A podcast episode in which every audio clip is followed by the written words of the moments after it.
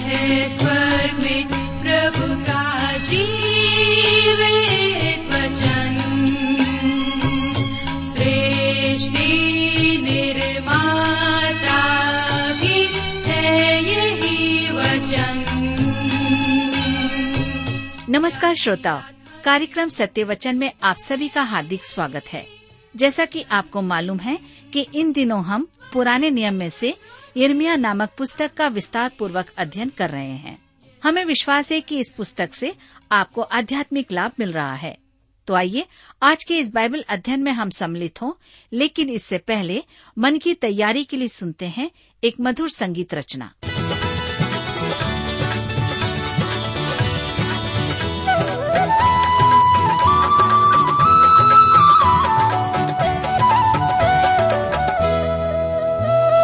गाते जाओ मिलकर प्यारे यीशु के गुणगान।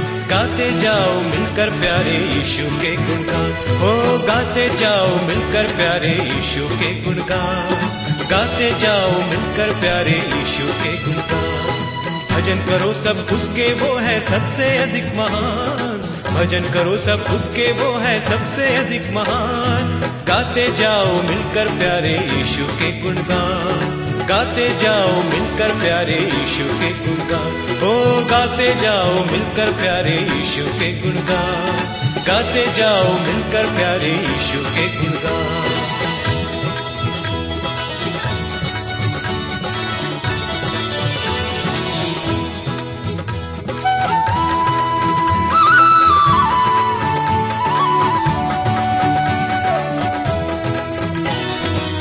जीवन अपना देकर हमको जीवन राह दिखाई। जीवन अपना देकर हमको जीवन राह दिखाई। शरण में उसने लेकर हमको पाप से मुक्ति दिलाई। शरण में उसने लेकर हमको पाप से मुक्ति दिलाई। ईशु राजा सबसे प्यारा हुआ है मेहरबान। ईशु राजा सबसे प्यारा हुआ है मेहरबान। गाते जाओ मिलकर प्यारे ईशु के गुणगान। गाते जाओ, मिलकर प्यारे यीशु के गुणगान। हो गाते जाओ, मिलकर प्यारे यीशु के गुणगान। गाते जाओ, मिलकर प्यारे यीशु के गुणगान। प्रिय मित्र, प्रभु यीशु के पवित्र और सामर्थ्य नाम में आप सबको मेरा नमस्कार। मेरे मित्रों, आइए, आज हम अपने अध्ययन में आगे बढ़ें और यरमिया की पुस्तक, उसके तीन अध्याय को देखें। इसका विषय है, देश में योशियाह के सुधार का आरंभ। दूसरे अध्याय में यर्मिया का पहला संदेश प्रकट करता है कि परमेश्वर ने दो कारणों से यहूदा का त्याग किया था। उन्होंने परमेश्वर यहवा का त्याग करके अपने देवता बना लिए थे और अध्याय तीन के प्रथम पाँच पद इसी विषय पर चर्चा करते हैं।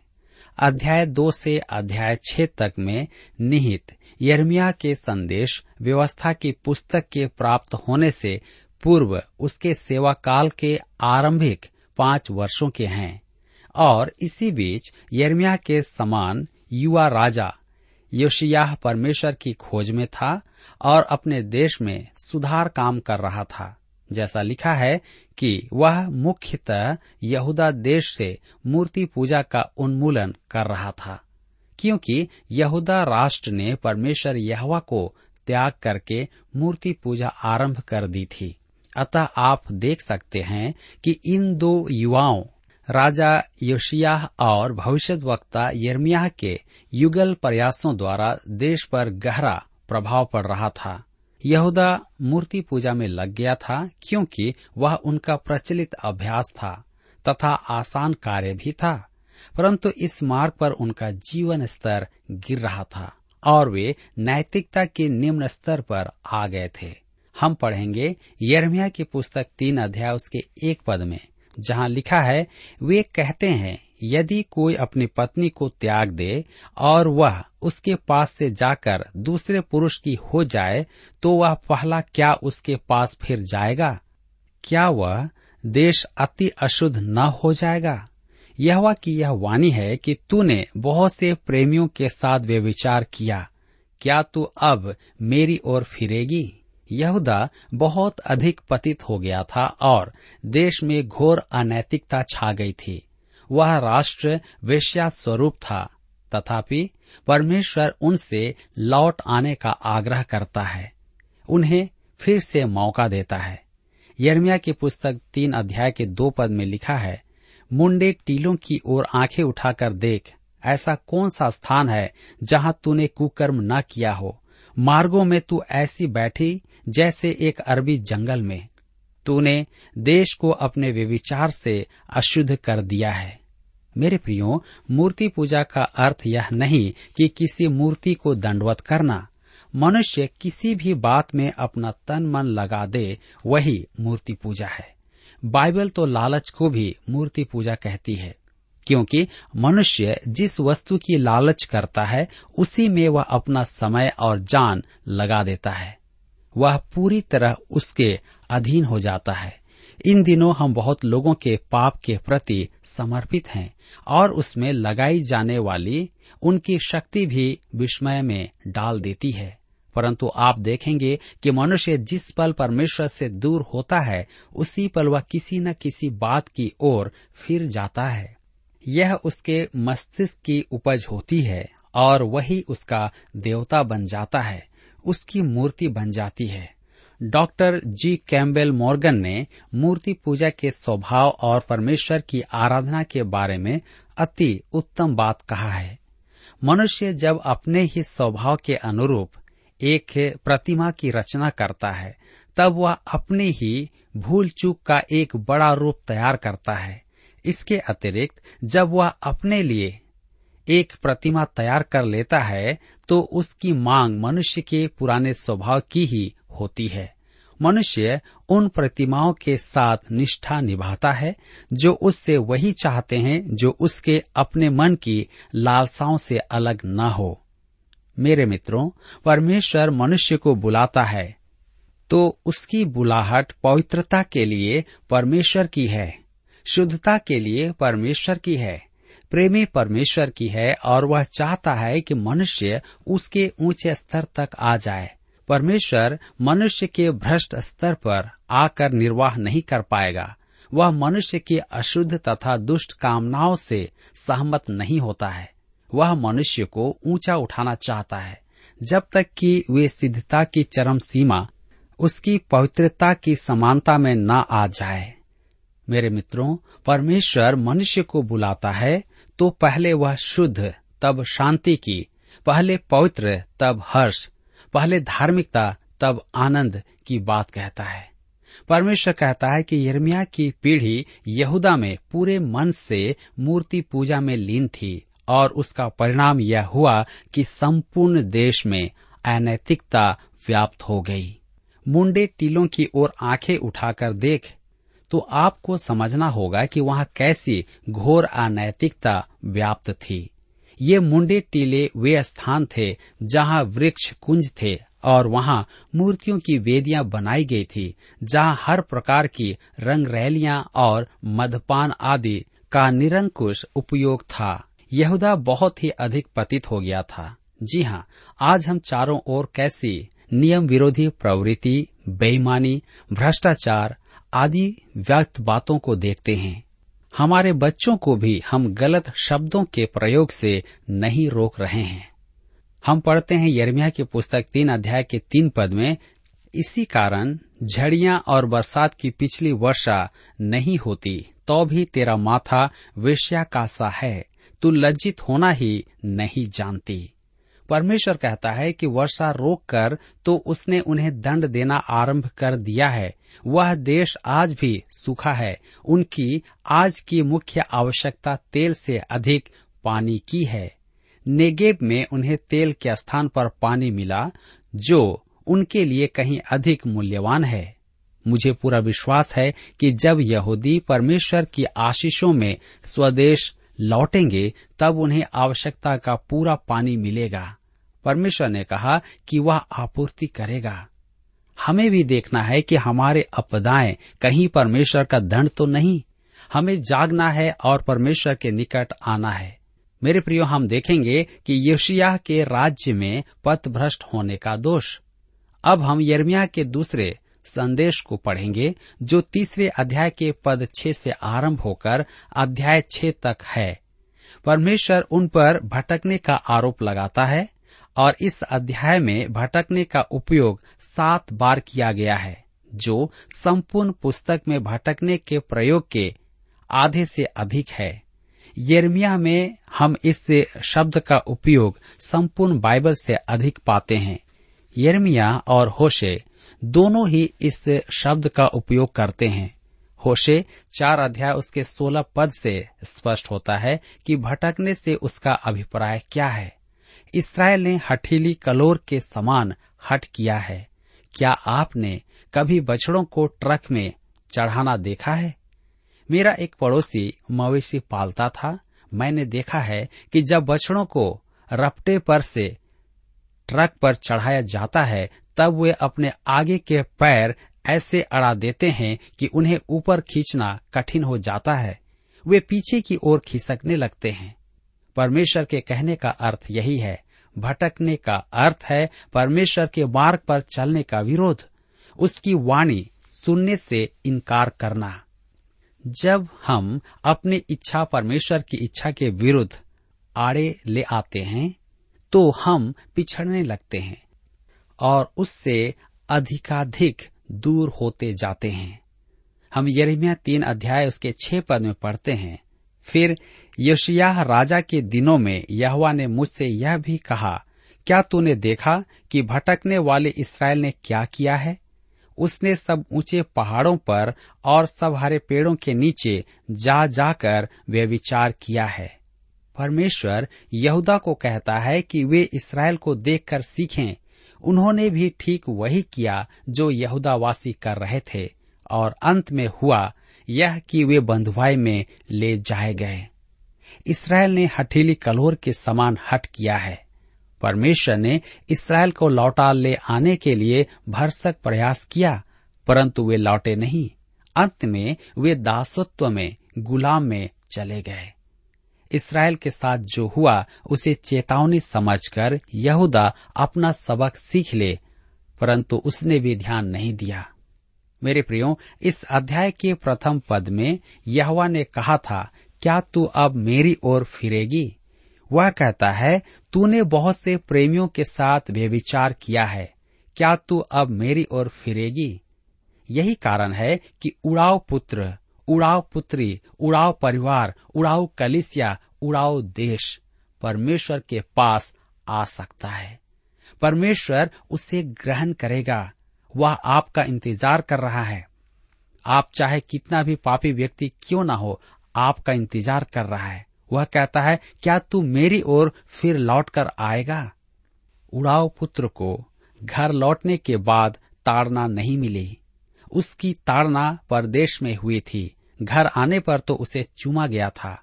परदेश में तो वह भूखा था। घर लौटने पर उसके पिता ने उसके लिए भोज का आयोजन किया था। परंतु इसराइल परमेश्वर के पास नहीं लौटा।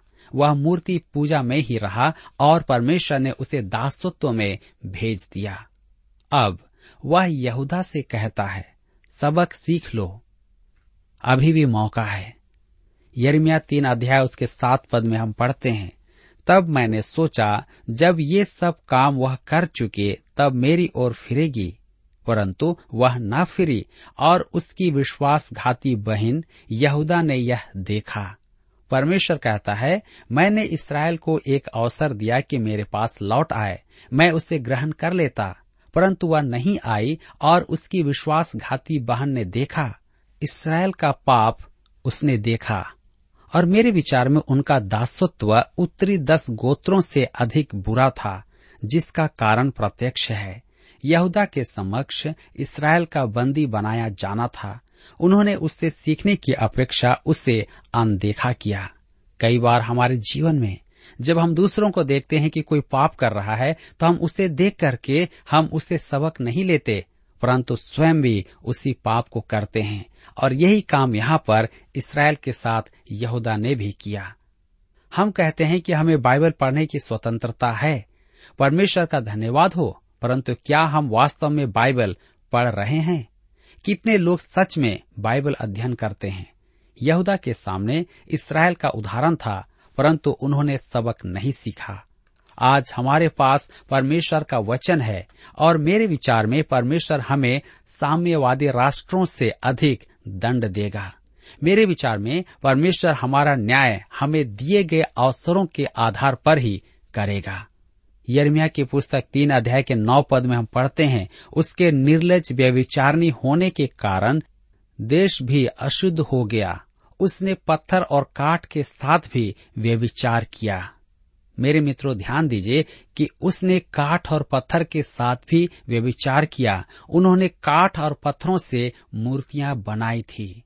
यर्मिया तीन अध्याय के दस पद में आगे लिखा है, इतने पर भी उसकी विश्वासघाती बहन यहूदा पूर्ण मन से मेरी ओर नहीं फिरी, परंतु कपट से यहवा की यही वाणी है। योशिया के सुधार से निसंदेह जागृति आई थी। अनेक जन परमेश्वर की ओर फिरे थे, परंतु वह इतनी अधिक व्यापक थी कि अनेकों के लिए वह केवल बाहरी दिखावा ही था। समग्र रूप से तो वह परमेश्वर के साथ सतही अनुभव मात्र था। मेरे मित्रों, आज परमेश्वर के वचन में नई रुचि है, और मेरे विचार में आज पूर्व की तुलना में अधिक लोग प्रभु यीशु को ग्रहण कर रहे हैं, परंतु हमें सावधान रहना है। यह जागृति नहीं है, यह अधिकतर सतही है। प्रभु यीशु को ग्रहण करने वालों के आंकड़ों को देखकर धोखा ना खाएँ। इन आंकड़ों को दो से भाग लगाकर सच्चे विश्वासियों की संख्या प्राप्त की जा सकती है।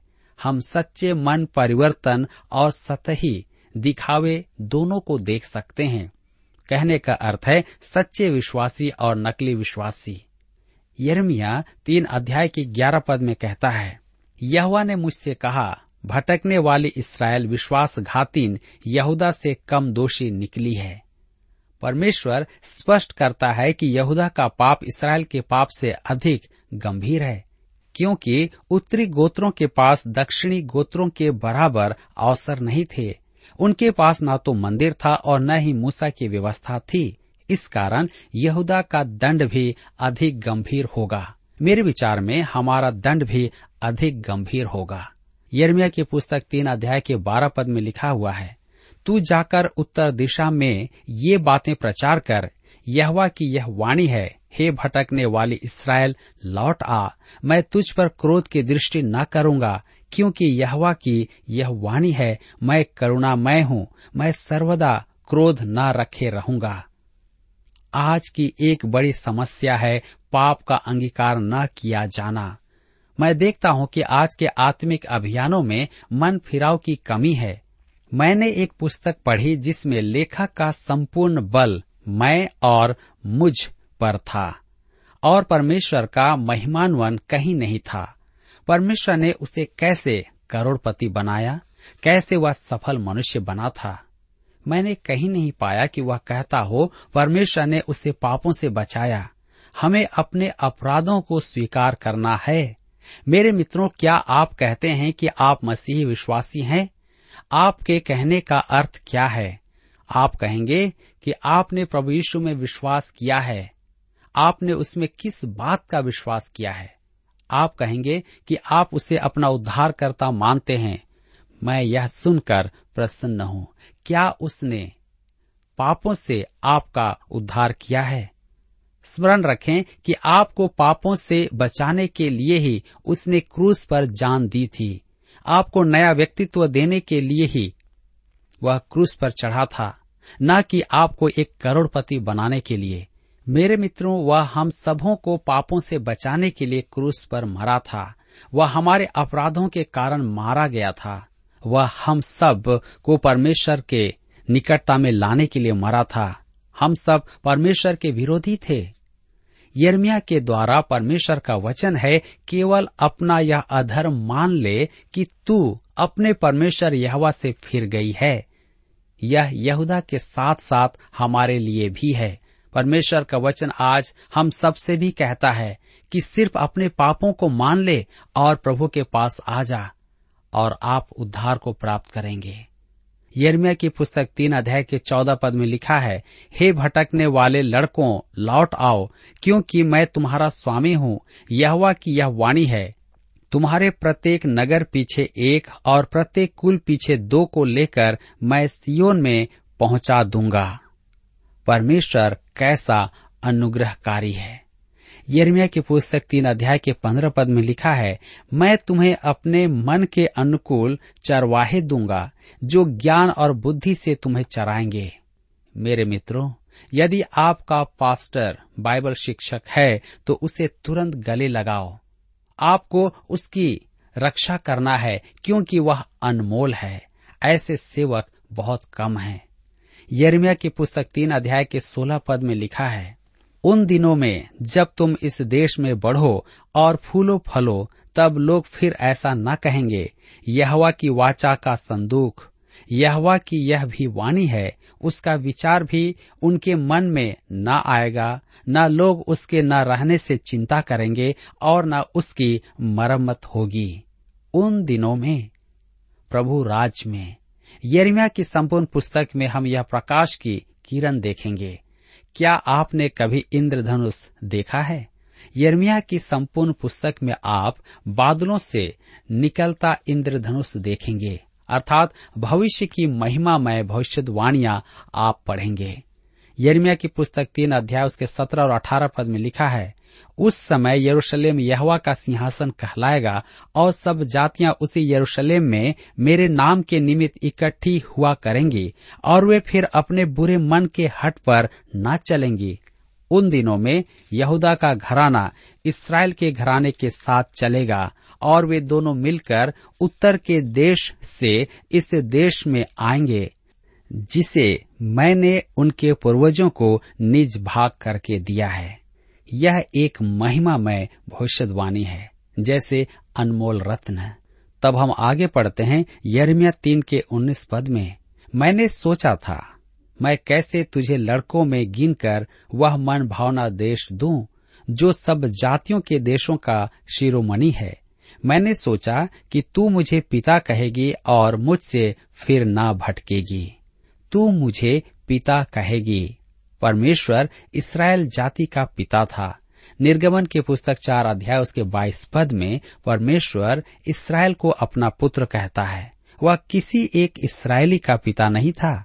भजन संहिता नवासी उसके तीन पद में परमेश्वर दाऊद को अपना दास कहता है, पुत्र नहीं। यहोशु की पुस्तक एक अध्याय उसके दो पद में उसने मूसा को भी अपना दास कहा था, पुत्र नहीं। अनुग्रह के इस युग में यह हमारा सौभाग्य है कि हम परमेश्वर के पुत्र हैं। यहुनार्चित सुसमाचार एक अध्याय के बारह पद में लिखा है, जितनों ने उसे ग्रहण किया, उन्हें उसने पुत्र होने का अधिकार दिया। वे जो उस पर विश्वास करते हैं, न कम, न अधिक, उसके पुत्र बन जाते हैं। क्या वह पापों से आपका उद्धार करता है?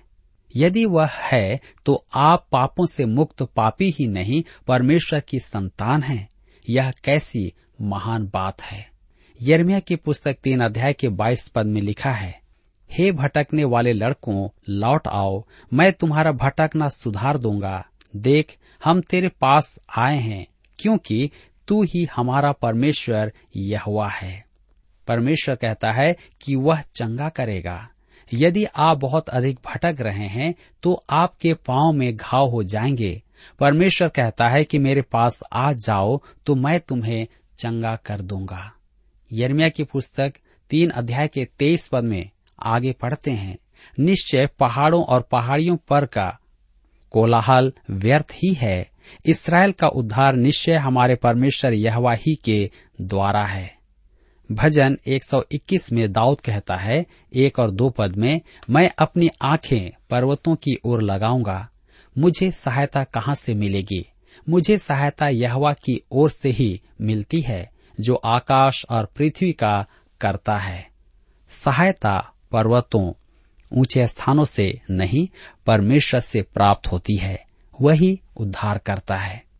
यर्मिया की पुस्तक तीन अध्याय के पच्चीस पद में लिखा है हम लज्जित होकर लेट जाएँ और हमारा संकोच हमारी ओढ़नी बन जाए, क्योंकि हमारे पुरखा और हम भी युवा अवस्था से लेकर आज के दिन तक अपने परमेश्वर यहवा के विरुद्ध पाप करते आए हैं और हमने अपने परमेश्वर यहवा की बातों को नहीं माना है। यहूदा ने पापों का अंगीकार नहीं किया यर्मिया ने अपने और यहूदा के पापों का अंगीकार किया। यदि हम आज अपने पापों का अंगीकार करें तो हमें कष्ट नहीं होगा। हम विशेष दानों और परमेश्वर के आशीषों के बारे में सुनते हैं। यह अद्भुत बात है। हमें परमेश्वर को धन्यवाद कहना है, क्योंकि उसने हमें आशीषें दी हैं।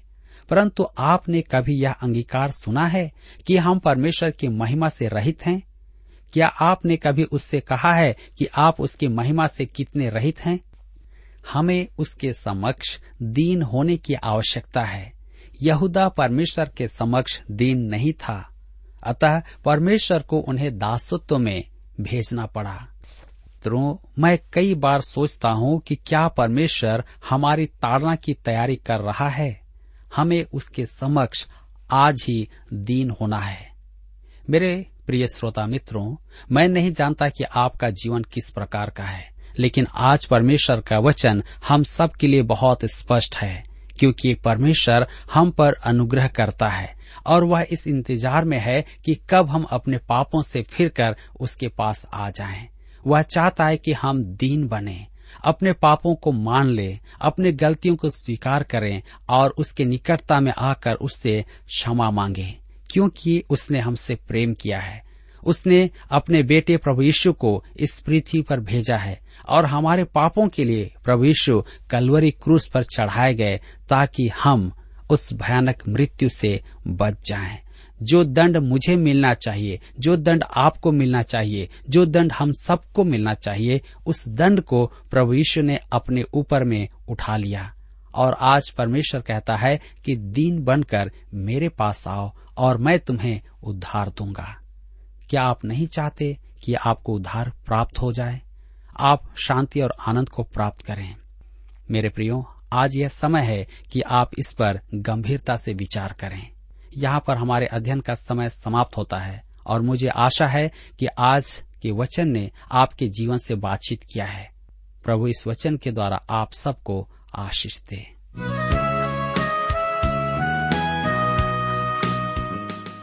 प्रिय श्रोताओ अभी आप सुन रहे थे बाइबल अध्ययन कार्यक्रम सत्य वचन हम आशा करते हैं कि आज के इस कार्यक्रम से आपको आत्मिक लाभ मिला होगा।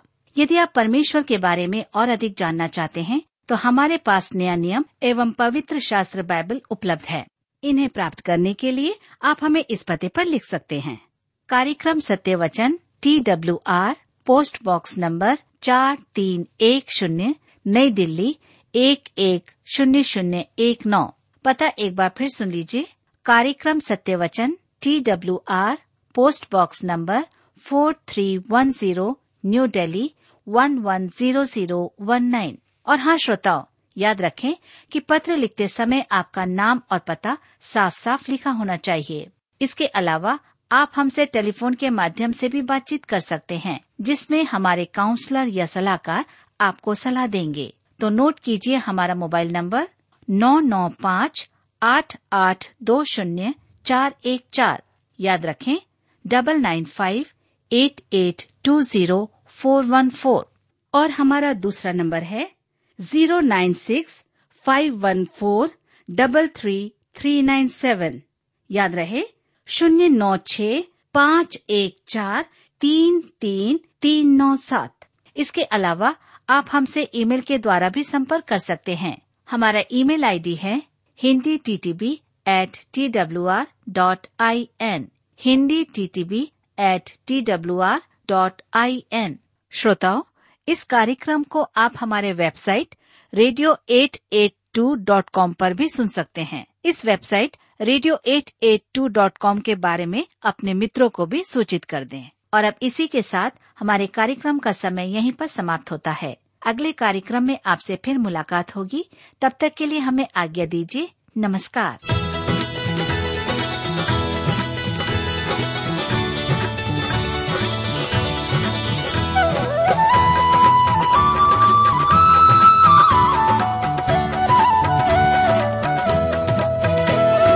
उसकी महिमा, उसकी भक्ति जीवन की है भलाई। उसकी महिमा, उसकी भक्ति जीवन की है भलाई। शीश नवाना उसके चरण में कितना है सुखदाई। शीश नवाना उसके चरण में कितना है सुखदाई। ईशु राजा सबसे प्यारा हुआ है मेहरबान। ओ, ईशु राजा सबसे प्यारा हुआ है मेहरबान। गाते जाओ मिलके प्यारे ईशु के गुणगान। गाते जाओ प्यारे